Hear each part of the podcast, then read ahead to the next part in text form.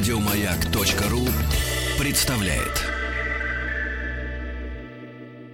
А. Пришла из недр земли. Со времен древних огнепоклонников и до сегодняшних дней. Человечество в ее власти. С ней связаны главные мировые новости. Страхи и надежды. Нефть. Ну что ж, друзья мои, э, наш специальный проект «Нефть» вы можете слушать в дороге. Э, заходите, э, если вам удобно, из дома на сайт радиомаяк.ру, либо в подкастах, в iTunes, да, берите с собой, набирайтесь знаний, и мы совместно с Российским государственным университетом нефти и газа имени Губкина, ну так получается, у нас большинство абсолютно докладчиков именно из этого уважаемого вуза, говорим о нефти, о всем том, что с ней связано. И сегодня э, мы взяли небольшую паузу по поводу э, технологии производства тех или иных видов топлива, да. Сегодня мы поговорим на, э, о новом, да, о транспортировке нефти, да, о том, как так получается, что нефть, понимаешь, она вот там, а потом тут, вот, это такой, такой вопрос. И сегодня у нас в гостях Никит Николаевич Голунов. Никит Николаевич, доброе утро. Здравствуйте. Но мы решили, что будем просто Никита. Да, Никита Голунов. А при, причем про, проректор по дополнительному профессиональному образованию как раз РГУ нефти и газа имени Губкина, да. Э, Никит, нам все интересно, что касается э, транспортировки, да. Я mm-hmm. так понимаю, есть несколько способов для этого, правильно? Э, вы совершенно верно подметили, что есть несколько способов для транспортировки. В одной из ваших прошлых передач, когда у вас был Леонид Николаевич Бактасаров, он вам говорил, что а, если удельно взять стоимость транспортировки там, одного кубометра или одной тонны там, на единицу расстояния, то самый дешевый способ транспортировки это водный, ну, в основном у нас, соответственно, морской или океанический. Соответственно, потом труба, железная дорога. То и есть труба все-таки дороже, дороже, чем труба, э, танкер. Дор, труба дороже. Э, Причем для масштабных проектов, как есть у нас, ну, у нас, когда э, уже большая сеть, э, удельная не сильно она дороже, там, может быть, там раза в два. Если это новые проекты, которые в неизведанных там районах, обустраивающие там дальние объекты добычи, то это может быть и 2, и 3, и 5 раз. Можно крамольный вопрос. А. Не имеет ли смысл тогда, может быть, тянуть трубу к э, берегу моря какого-то океана и там уже дальше танкером э, фигачить? Ну, ну сомалийцы вы... возьмут все себе. Да, вы, вы нет, вы совершенно правы. Дело в том, что если посмотреть вот в историческую вот, ретроспективу, то в 70-х, 80-х годах, когда создавалась наша сеть не только нефтяная, но и газовая, то, собственно, тогда мы строили трубы. И было с чем-то связано, что тогда, э, соответственно, Америка как крупнейший потребитель, ну, нашу нефть и газ не покупали, ну, и у нас, собственно, была холодная война. Эмбарго было, да? Да, кто бы там кому чего продавал. Азиатский регион, который сейчас является, по сути дела, там, таким доминирующим, да, 30 лет назад или 40 лет назад был совершенно не то, и поэтому мы в основном строили трубы. Ну и плюс э, западно-сибирские месторождения были на начальной стадии добычи, да, было перспективно и актуально транспортировать трубой. Если посмотреть за последние 15-20 лет, то что по транспорту нефти, что по транспорту газа, мы что строим трубы до морей, соответственно, это Черное море, Балтийское море, да, это Дальний Восток, а тут Говорят, уже транспортируем... скоро еще и Северный Ледовитый размерзнет. Ага. Ну, не размерзнет, но сейчас там тоже проект по производству жирного природного газа реализуется. Поэтому, то есть сейчас мы полностью встроились вот в мировую скажем так, цепочку, да, в мировой тренд, что мы транспортируем по суше до берега, а дальше, соответственно, в танкеры туда, где платят больше. А какой, какой срок службы вот наших э, нефтепроводов? У нас стандартный норматив был раньше 35 лет, сейчас 50. Но при этом срок окупаемости, скажем так, что более такое понятное, да, э, событие, явление, скажем так, для новых проектов там может быть там до 30 лет. Uh-huh. А так, в среднем, если это вот где-то в центральной части, допустим, России, да, это там обустройство, реконструкция, какая-то новая там короткая нитка, то это там uh-huh. в пределах 7-15 лет. Никит, а можно тогда нам начать, наверное, с, э, сказать, со стадии высасывания из земли, да, вот, и дальше уже как это все распределяется, да, по каким каналам пересылается? Ну, Ну и, может смотрите, быть, немножко про историю. Может быть, да, Руват Самадович говорит, может быть, немножко по истории, да, вот вообще э, транспортировки в, в Да. мировом плане. Вот, собственно, с этого хотел просто сказать, но э, вот смотрите, э, ровно все то время, сколько известна нефть, да, ее, соответственно, пытались собирать, вы, о чем вы в рамках прошлых программ говорили, ну и куда-то там транспортировать. Естественно, что в древние времена никто никакие там трубы, танкеры никуда не строил, да, все это, соответственно, собирали ее нефть, лежащую на поверхности, э, укладывали, запаковывали в там кожаные бурдюки и, соответственно, грузили на верблюдов и куда-то там везли. И вот есть такая историческая, как бы, подтвержденная э, информация, что с районов Баку, э, соответственно, возили нефть до Багдада, соответственно, растут на верблюдах, да, и расстояние было свыше тысячи километров. То есть это если совсем древние времена. А вообще стоит сказать, что транспорт весь, да, э, вот он сейчас вышел из э, того, который раньше был, собственно, для воды, для, там, для орошения полей и всего остального. То есть именно тогда были истоки. Если говорить вообще в целом о транспортировке, то у нас первые трубы, там, соответственно, были в Древней Индии 5000 лет назад вообще-то. Нефтяные? Нет, по которым вода трубы. пошла, да. Соответственно, бам- бамбуковые, соответственно, были в Китае, там, соответственно, растительные каналы в Египте и так далее. Если говорить о вот становлении именно трубопроводного транспорта, ну, большей частью пока нефти, то это 50-е, 60-е годы, причем параллельно и в Пенсильвании, и у нас. И вот такой есть исторический факт, ну, точно известный, да, что в 1865 году компания Standard Oil построила первый магистральный нефтепровод. То есть он был длиной 8 километров и, транс- и диаметром всего лишь 50 миллиметров. То есть крайне небольшой. 50 миллиметров. Да, 5 сантиметров всего лишь. Но а, за два года до этого Дмитрий Иванович Менделеев, одному из наших нефтепромышленников, писал, что необходимо обустроить трубу там на 30 километров туда-то, туда-то. Ну, как вы понимаете, в то время Твиттера не было, интернета не было, никто идею скопировать не смог, поэтому реализовали первые американцы. Хотя а, буквально вот таких промышленных масштабах а, становление именно транспорта нефти связано с именем нашего выдающегося инженера, да, Владимира Григорьевича Шухова, тот, который известный, построил там. Но мы уже поняли, башню, что да? Шуховская башня это уже, так сказать, остатки сладких. Не, но дело в том, что помимо вот тех, кто был на Киевском вокзале, вот этот вот дебаркадер, соответственно, тоже по его чертежам построен. Вообще, в принципе, имя Шухова для вот теории становления транспортировки это примерно то же самое, что Менделеев для химии. Или там Ломоносов для всей вот, отечественной науки. И, о, скажем так, человек приложил руку и к созданию трубопроводов, и к созданию резервуаров для нефти, и, соответственно, и к созданию оптимизации вот, су- судов, связанных нефтью, для понимания, что вот как бы всегда инженерное мышление, инженерная деятельность, э, ну, имеет какую-то экономическую составляющую. В чем было преимущество э, проектов Шухова, особенно если говорить по резервуарам? Они были наименее металлоемкие, то есть на одинаковый объем хранящейся продукции, соответственно, бы уходило меньше стали, соответственно, А меньше как он затрат. так изворачивался? Так, вот, соответственно... Форму выбирал? э, Или в Э, чем? Дело в том, что в тот момент нет, ну, соответственно, были более, появлялись, да, различные теории расчетов, тут так называемый, то, что студенты любят сильно там, термексопромат, да, вот человек что-то был с э, гениальными инженерными способностями, вот умел все это посчитать, доказать и оптимизировать. Ну, мы сейчас понимаем, вот на, на каком-то, Никита, э, уровне бытовом для людей, э, ну, в принципе, представляющим себе, как собрать грань кубика Рубика. А, Как, э, вот за счет чего он оптимизировал вот расходы материалов на хранение?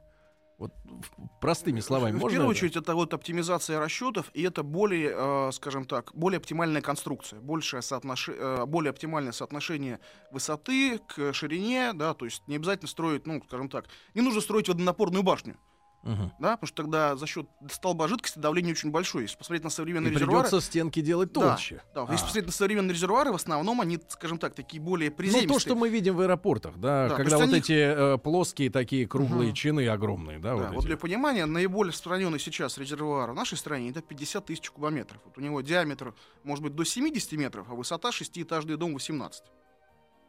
То есть тогда это, конечно, был совершенно другой. Потому что, они, видите, они более плоские, чем Мгм. высокие. К самим металлам нефть э, какие-то требования, я имею в виду по коррозийности, да, по, может быть, э, вот предъявляет, это должны быть какие-то особенные материалы. Э, Ну, э, там есть требования, соответственно, к корроз- коррозио- коррозионстойкости этих металлов. Но, э, Нефть, так, она как? Она активное вещество, она Да, разъедает, да, что ли? Она, она- ну, она не сама выкисляет, она разъедает в основном, соответственно, содержащиеся в ней да, вещества, такие как там сероводород, который соединяется с водой, образуют серную кислоту. Мгм. Поэтому И вот, ест. Да, есть. Поэтому, собственно, когда вопрос идет к, к подготовке нефти к транспорту, да, вот то, что сказали, там, на промыслах высасывают, то нужно очистить, соответственно, от нее воду, механические примеси, выделить, соответственно, все растворенные газы для того, чтобы транспортировать нефть, ну, скажем так, в максимально чистом состоянии. И безопасно. Это вот это устройство, оно похоже вот на самогонный аппарат. Сегодня прозвучала новость, что э, в три раза увеличились продажи в прошлом году самогонных аппаратов в России. Да. Э, народ э, наконец занялся ремесленничеством.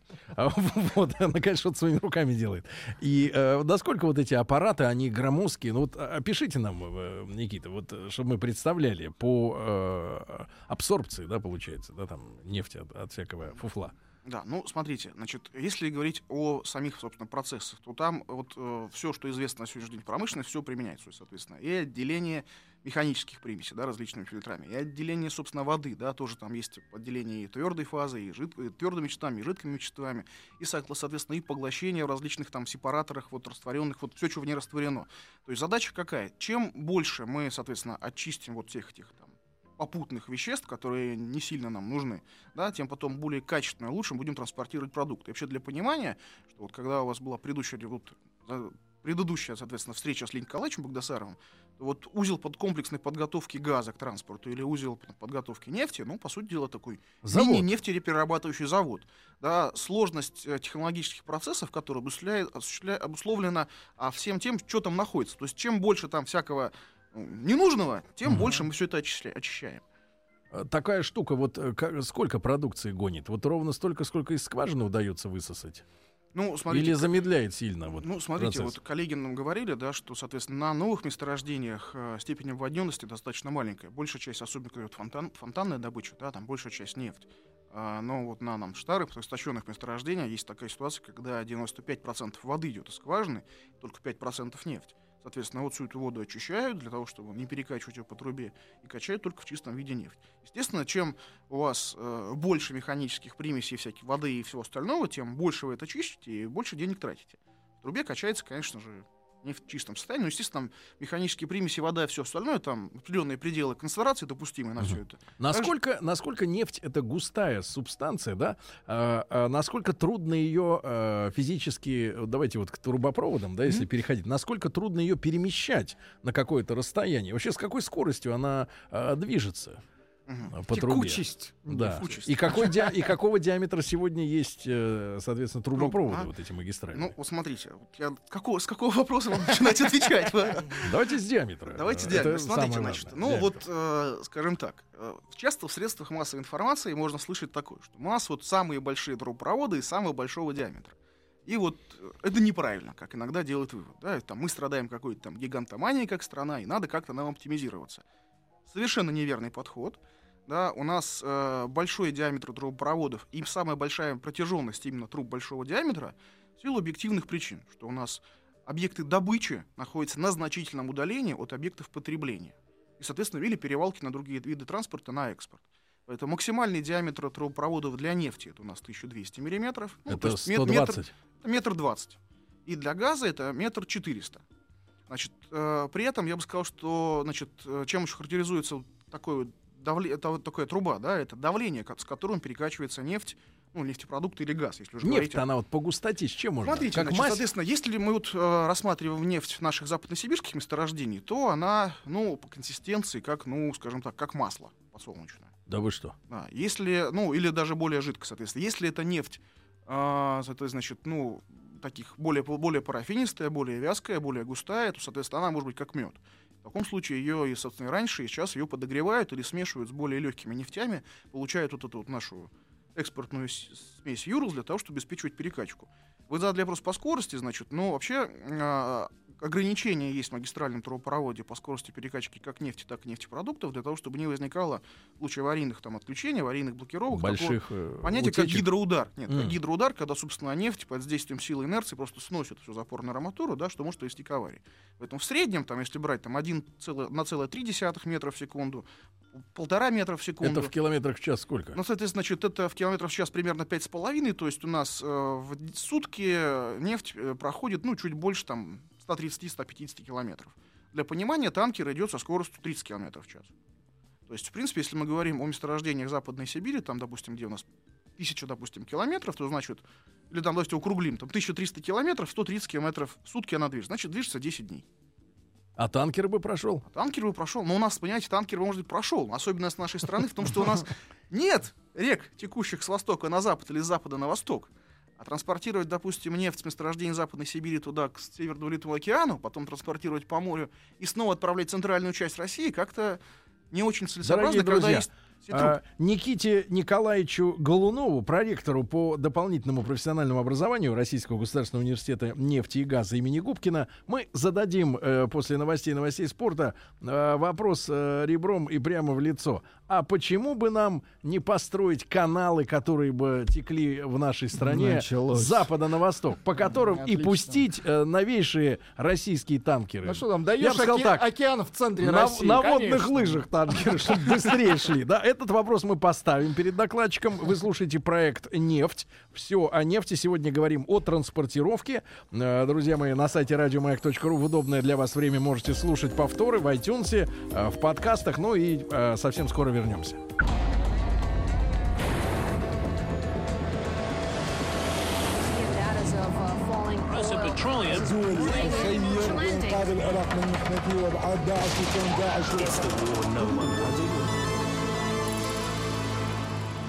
Нефть. Дорогие друзья, итак, рубрика «Нефть» в нашем эфире. Сегодня мы говорим о транспортировке нефти. И наш э, гость, докладчик Никита Голунов, э, проректор по дополнительному профессиональному образованию Российского государственного университета нефти и газа имени Губкина. Ну, Студия, студия вас вызывает парк Сокольники. У нас есть вопрос от нашей слушательницы, слушательницы Аня, которая добралась своими ножками до нашей студии. Аня, Отлично. задавай вопрос. Здравствуйте, Сергей. А, я хотела узнать, какой торт лучше постряпать мне к четвергу?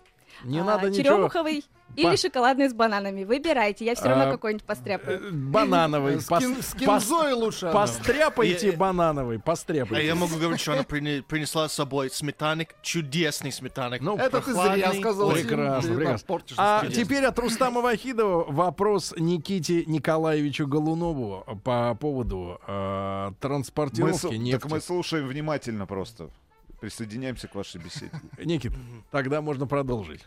Да, ну я, можно, не буду отвечать на ваш провокационный вопрос по поводу поворота рек, рек вспять. А, но хотя, почему нет? Нет, я не говорил о повороте. Я говорил о просто о строительстве канала, который бы связал бы Дальний Восток. и- Прорыть просто в центре Разве? страны Про- канал. Конечно, прорыть. это же несложно.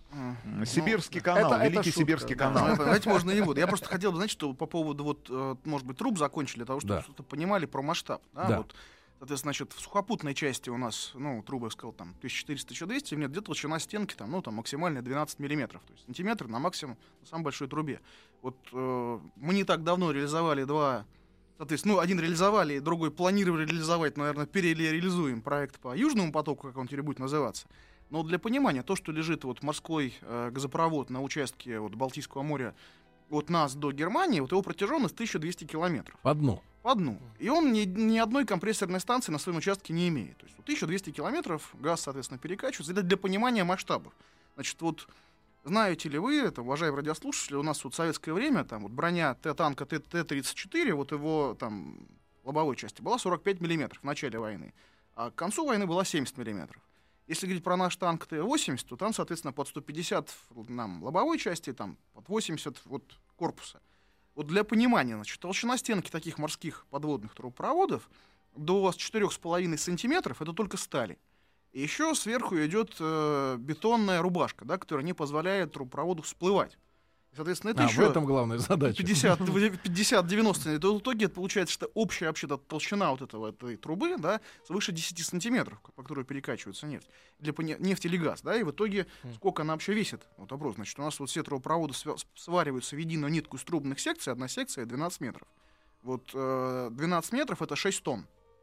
Э, значит, э, то есть один метр это две, э, это один метр это полтонны, два метра это одна тонна трубы. Если представить, сколько вообще всего это надо уложить, сварить, и, соответственно, потом эксплуатировать. И когда мы говорим о масштабах нашей страны, то у нас-то особенность и задача в том, что мы транспортируем на дальние расстояния. А, допустим, если сравнивать нашу сеть там, с европейской, американской или арабской, знаете, в конце 90-х годов был популярный вопрос, почему Россия, не Америка, и как нам обустроить нашу страну. Да? А лет пять назад появились вопросы, почему у нас, соответственно, наша нефтянка не как Саудовская Аравия. Так, у нас совершенно идеологически разные назначения трубопроводной сети, вообще транспортной инфра- инфраструктуры. Если у нас задача добыть и транспортировать на дальние расстояния для того, чтобы там продать, да, и вы там обсуждали раньше, там, сколько у нас мы продаем на границе, сколько там продают наши коллеги внутри себя, то, допустим, задача, соответственно, э, Европы, да, это получить с разных источников и внутри себя диверсифицировать разные страны, в принципе, есть разные маршруты. У американцев тоже есть, ну, там, разные точки входа на рынок, где задача тоже транспортировать внутри себя. И, в принципе, да, там есть превалирующее направление, тем не менее, транспортная доступность в любой части континента, хоть до центральной части США, примерно одинакова.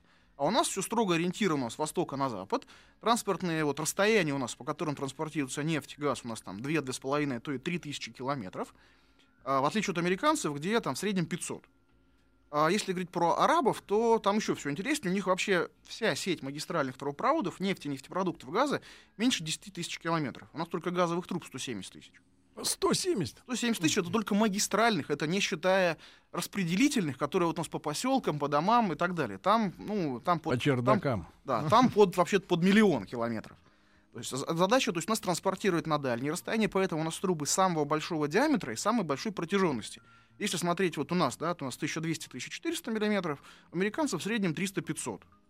Да, а, соответственно, значит, они также, ну, до недавнего времени, да, соответственно, поставляли это, покупали и внутри себя распределяли. У арабов преимущество по сравнению с нами, с тем, что у них очень маленькое расстояние, соответственно, для транспортировки, принципиально более качественные вот коллекторские свойства, то есть а, вот, пластов, да, месторождения, откуда добывается нефть. Ну и плюс три собственных терминала с выходом, соответственно, в Европу или на Азиатский Тихоокеанский регион. Поэтому, когда говорят о нашим компаниям, да, что вот мы какие-то там неправильные, да, и нужно вот учиться вот у этих товарищей, но все, что касается технологий, у нас все технологии есть, и они схожие. А то, что касается вот э, сравнения Расстояний. конкурентных как бы преимуществ, да, и сравнения экономических показателей, то зачастую забывают, что за этими экономическими показателями скрывается реальное производство и реальные железки, которые по масштабам у нас несопоставимы с нашими партнерами. Мгм. Никита, а что касается вот процессов, да, которые в мире происходят, вы сказали уже, что 30 лет назад никто и подумать не мог, да, что Азия станет таким большим потребителем энергоресурсов, да. Вообще, как вы видите и как ваш институт видит прогноз там на, на там, ближайшие, может быть, тоже 30-50 лет, а как будут перераспределяться, если это будет происходить в э, энергопотоке в мире? В принципе, как э, вот прогнозирование в этом смысле ведется? Ну, смотрите, здесь я бы сказал так, что не то, что 30 лет назад никто не мог подумать, наверное, кто-то и предполагал, но в принципе, то есть Китай, там, допустим, или Азия, Азия там, ну, за исключением, может быть, там, Сингапура, Гонконга, да, там, 30 лет назад и сейчас совершенно разные вещи. И понять, что этот вот спрос по потреблению смещается в Азиатский Тихоокеанский регион. Здесь нужно еще понимать, что вот Китай как основной потребитель энергоресурсов на сегодняшний день, обусловлено это у них чем? Что у них очень высока доля в энергетике угля.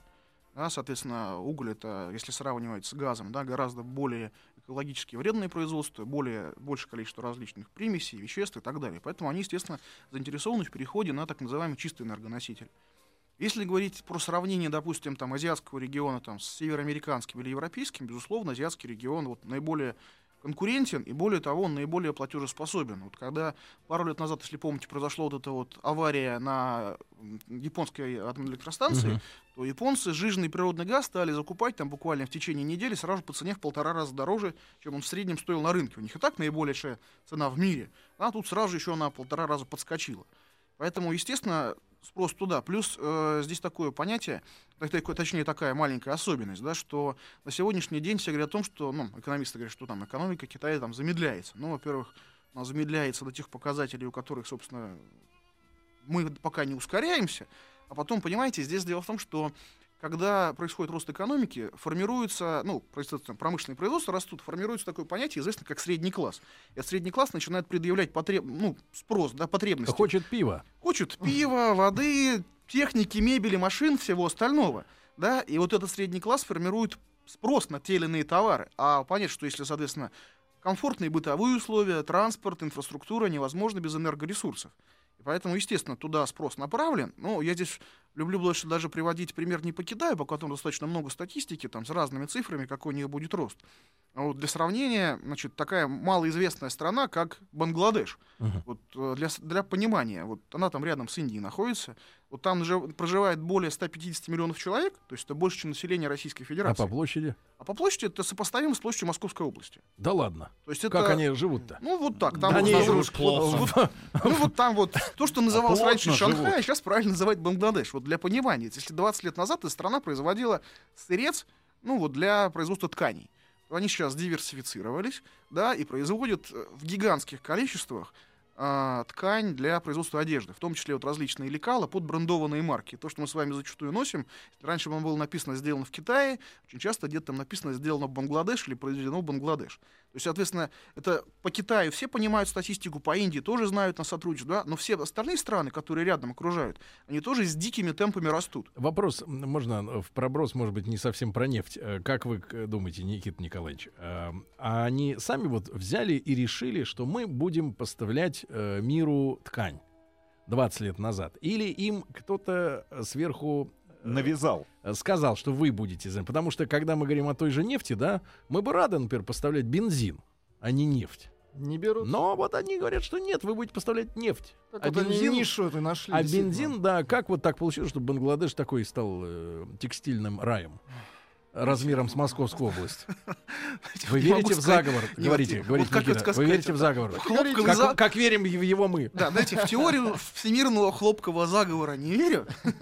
Ну, наверняка, собственно, люди, как делается, проанализировали рынок, проанализировали возможности. Я думаю, что это примерно сопоставимо с тем, что было там у корейцев, когда они там чеболями, соответственно, Ну вырвались резко. То есть люди оценили свое конкурентное преимущество, поняли, что самое главное, чего у них, да, это дешевый труд, да, который Ну, можно... то есть вот, они не хотят культивировать средний класс как раз. Нет, ну, соответственно, А он что вы думаете вырастает. относительно Китая? А Если у них начнет жреть средний класс, и женщины попросят лабутаны, а мужики а, часы Улис Нарден, то Китай загнется?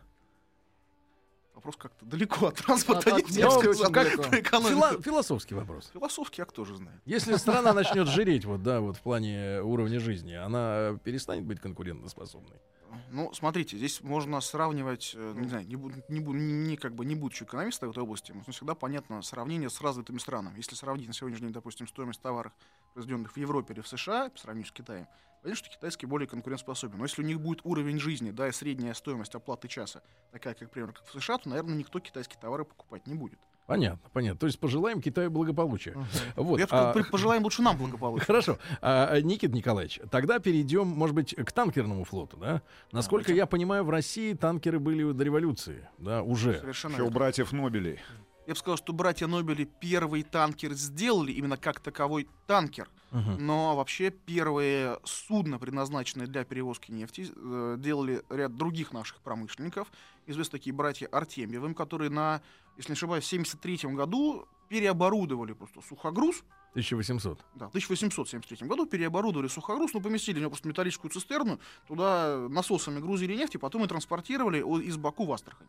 А, значит, Нобели сделали именно первый э, танкер, ну, в современном понятии, естественно, был далеко не Специальный корабль. Да, но он, соответственно, был Оптимизирован. да, дос- то есть уже специально, который был изначально запроектирован и построен под, переро- под перевозку нефти. А, не, в отличие от тех тех судов, которые переделывались. Мы когда говорим, вот сегодня есть термин, да, этот супертанкер, а, это насколько много? Ну, вот э, для понимания, значит, сам большой э, супертанкер, который был в мире, на сегодняшний день он его уже не существует, он уже, Распилили? да, ну, как говорят, э, корабелы, да, тем распилили на иголке. Не знаю, на что там распилили. Это, значит, для понимания, что он был в длину, Анасисовский? Э, нет, соответственно, это был, он был в длину, он был- назывался Кнок Невис, был в длину порядка 460 метров. То есть это, ну, для понимания, 4,5 футбольно, футбольных поля. В длину. В длину. А в ширину? Э, в ширину, сейчас, одну секундочку, я вам даже, собственно, А у меня все записано, говорит Никита Николаевич. Да-да-да. Значит, э, в ширину он был порядка 80 метров.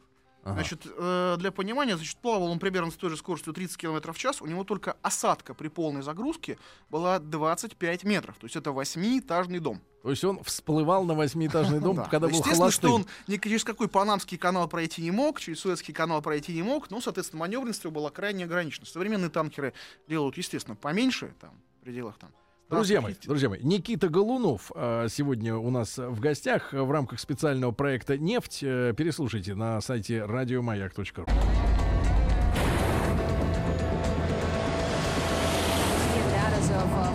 Precipitation petroleum. دولي الخير بإنقاذ العراق من محنته وابعاد داعش وكون داعش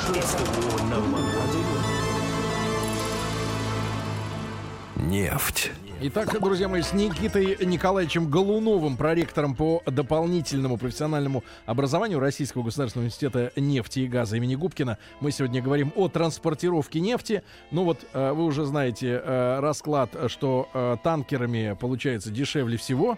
Затем э, труба, в лучшем Потом- случае в два раза дороже, да, Да. она получается. Потом идет э, ЖД, потом железнодорожный э, да, транспорт. Вопросы, вопросы студии в парке Сокольники. Вот те трубопроводы, которые начали строить там в 60-е, 70-е годы у нас в стране еще при наличии восточноевропейского блока, блока государств Варшавского договора, они уже окупились? Да, конечно. И э, вопрос, прибыль. да, и вопрос, сколько живет э, с точки зрения экономики танкер, э, который закладывают на верфи и который перевозит эту нефть. И как Вот быстро он окупается. Вот смотрите, по окупаемости танкера, к сожалению, я вам сейчас не готов сказать, но э, я думаю, что это в пределах не меньше 10 лет, да, 100%, потому что махина достаточно здоровая и по стоимости, и по сроку эксплуатации.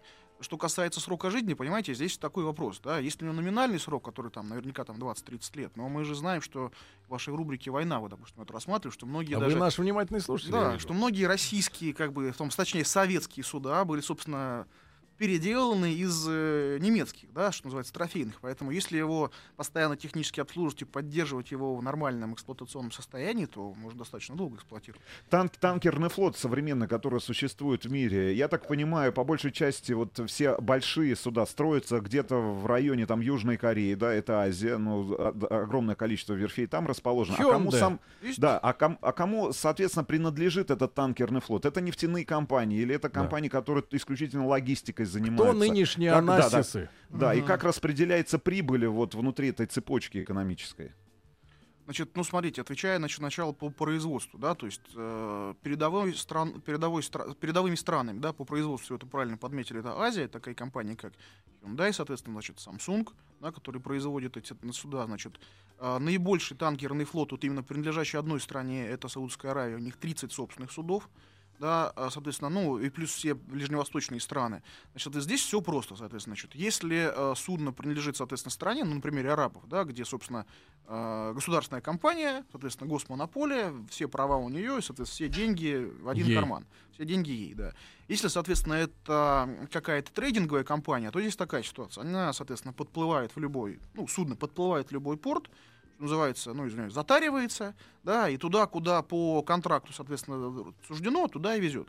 Э, Вы это как раз-таки обсуждали, да, раньше в предыдущих передачах, что мы, собственно, как раз-таки продаем до границы, да, а дальше вот действуют эти компании, которые, нефть, которые продают, да, есть крупные трейдинговые операторы. Я еще одну прекрасную идею э, родил сейчас. После канала это вторая идея. Вторая идея. У нас ведь есть прекрасный флот подводных лодок. Ага. И они Под могут... лодкой. Перевозить А, нефть ну, на подводных в принципе, лодках. в Отлично, прин- это нет, недорого. Нет, Ну, правильно, Рустам Макидов. Вы не туда смотрите. Можно прекрасно за неделю управиться с 30 танкерами арабскими. Я могу сказать, Ах, что вот вы вообще просто. совершенно правильно мыслите. Коррекция. Дело в том, что даже в 90-х годах периодически раз были такие идеи по транспортировке... Утопить. Нет, по транспортировке нефти атомными субмаринами в районе Арктики. Но, естественно, никто на практике это Это наши не были запустил. идеи? Это была, были наши идеи. Ну, в 90-е годы было много То есть идей. сделать подводный А э, если на танкер. прицеп Сделать взять еще подводный танкер, 20 который мог бы плавать подо льдом в условиях Арктики. Ну, естественно, никто в реальности это не то, что не построил, никто это даже не запроектировал. Хотя идеи такие вот топические были. Э, И у меня вопрос, а как долго живут э, трубы? Что мы будем использовать те же самые трубы, которые строятся сейчас, через сто лет, или они только на несколько десяток лет и все? Надо все заново. Ну, смотрите, есть такое понятие, как номинальный срок эксплуатации. Да, он, соответственно, закладывается, исходя из условий вот, регламента, из того времени, сколько труба эксплуатируется. В среднем, соответственно, значит, это до, до 50 лет. Бывает 30, бывает нормативный срок 50 лет. Но вот даже те трубы, которые были построены в советское время, практически, ну, не все, скажем так, а большая часть из них, а, до сих пор днешнего дня успешно эксплуатируются, в том числе благодаря средствам технической диагностики, своевременного обнаружения дефектов, да, и их своевременного ремонта. Но вот для понимания, да, если вы, допустим, будете в Азербайджане или были в Азербайджане, выехав там, в район там, Абшеронского полуострова, там до сих пор можно увидеть старые трубы, да, и старые промыслы, которые, э, да, в не, каких годах они да, не эксплуатируются они в промышленных масштабах, но что называется, там, едешь где-нибудь поблизости, стоишь, смотришь, там рядом во дворе стоит качалка, и какая-нибудь там маленькая компания такими старыми переделанными трубами обеспечивает там свое там коммунальное хозяйство или поселок, оно до сих пор работает, до сих пор Это эксплуатируется. дореволюционная история. Еще дореволюционная, да. Ну, естественно, если чуть-чуть это, что Ну, называется, а может, э, Тим, Тим имеет в виду вот что, не может ли произойти э, та же, например, оказия, как вот, например, у женщин э, с ветхим бельем, когда ткань просто вот вся начинает Сыпется, распадаться, да, сыпется, вся распа- сыпется в Никогда- руках. Просто есть- нужно весь. э, да, вот не может быть Весь так, что весь нефтепровод, он станет как-то вот уже все, чинить поздно. Смотрите, на сегодняшний день, вот в понимании, да, нефтепровод или газопровод это не просто труба, которая лежит под землей. Да, это вообще Вообще-то она не, Сложно. не под землей лежит, Нет, да? а лежит под землей, но сложное инженерно-техническое сооружение, которое, во-первых, имеет э, все возможные и невозможные варианты электрохимической защиты, то есть предотвращающие трубу от Коррозию. коррозии, да, А, и то есть там идет еще и жизнь. ток. Да. Вот есть такое понятие, как внутритрубная диагностика. Это когда прямо в потоке перекачиваемой жидкости Плывет Движется. аквалангист. Робот? движется специальные диагностические устройства прямо в потоке нефти или газа, или нефтепродуктов, э, с помощью ультразвука или магнитного поля в ежесекундном времени онлайн диагностирует состояние поверхности трубы, а потом, соответственно, в конечном пункте выгружаются данные, и диагност получает данные, где на каком участке трубы какой дефект резать. Могу сказать, что процессе, после внедрения вот этих вот внутритрубной диагностики, но начинаю, это было конец 90-х, на- ой, ко- конец 80-х, начало 90-х годов, у нас середина 90-х, просто в разы снизилась э, аварийность как в нашей стране, так и в мире. На сегодняшний день идет э, вообще вопрос о продлении срока службы многих трубопроводов, в том числе и благодаря вот такому своевременному обнаружению дефектов и ремонту.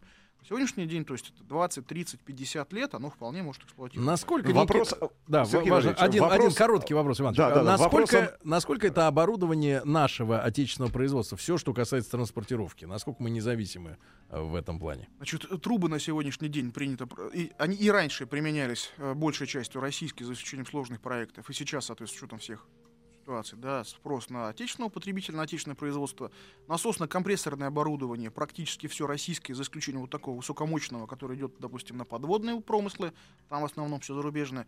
То, что касается там запорной арматуры, каких-то там других устройств, это там за львиную долю, это тоже все российское производитель.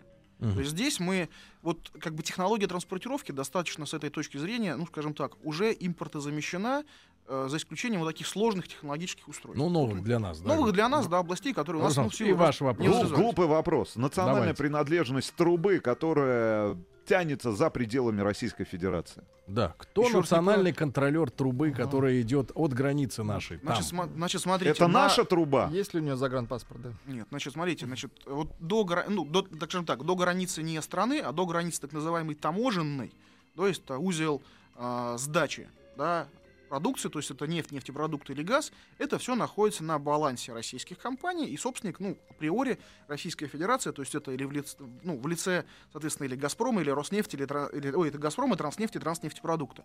То, что касается трубы, которая идет за границей Российской Федерации, то там есть разные варианты. Есть так, что собственник, собственно, вот та сеть, которая, вот та, то государство, по территории, ко- по которой проходит труба, например, на территории Белоруссии, да, эта сеть, допустим, газовая принадлежит, допустим, Газпрому, на территории европейских стран есть э, и собственники государства, а есть паритетное начало. То есть российская компания в каком-то там процентном входит в уставной капитал и тоже там, соответственно, эксплуатирует и тоже что-то получает. Вы поняли, да, Рустам Иванович? Это был не глупый вопрос. Глупый вопрос был про э, канал с востока на запад, а также топить или не топить танкеры саудитов. Значит, шутка, шутка. А, Друзья мои, благодарю Никиту Голунова, проректора по дополнительному профессиональному образованию РГУ нефти и газа имени Губкина за сегодня интересный доклад. Никит, спасибо огромное, хорошего дня. Друзья мои, в следующем часе Брендятина. Еще больше подкастов на радиомаяк.ру.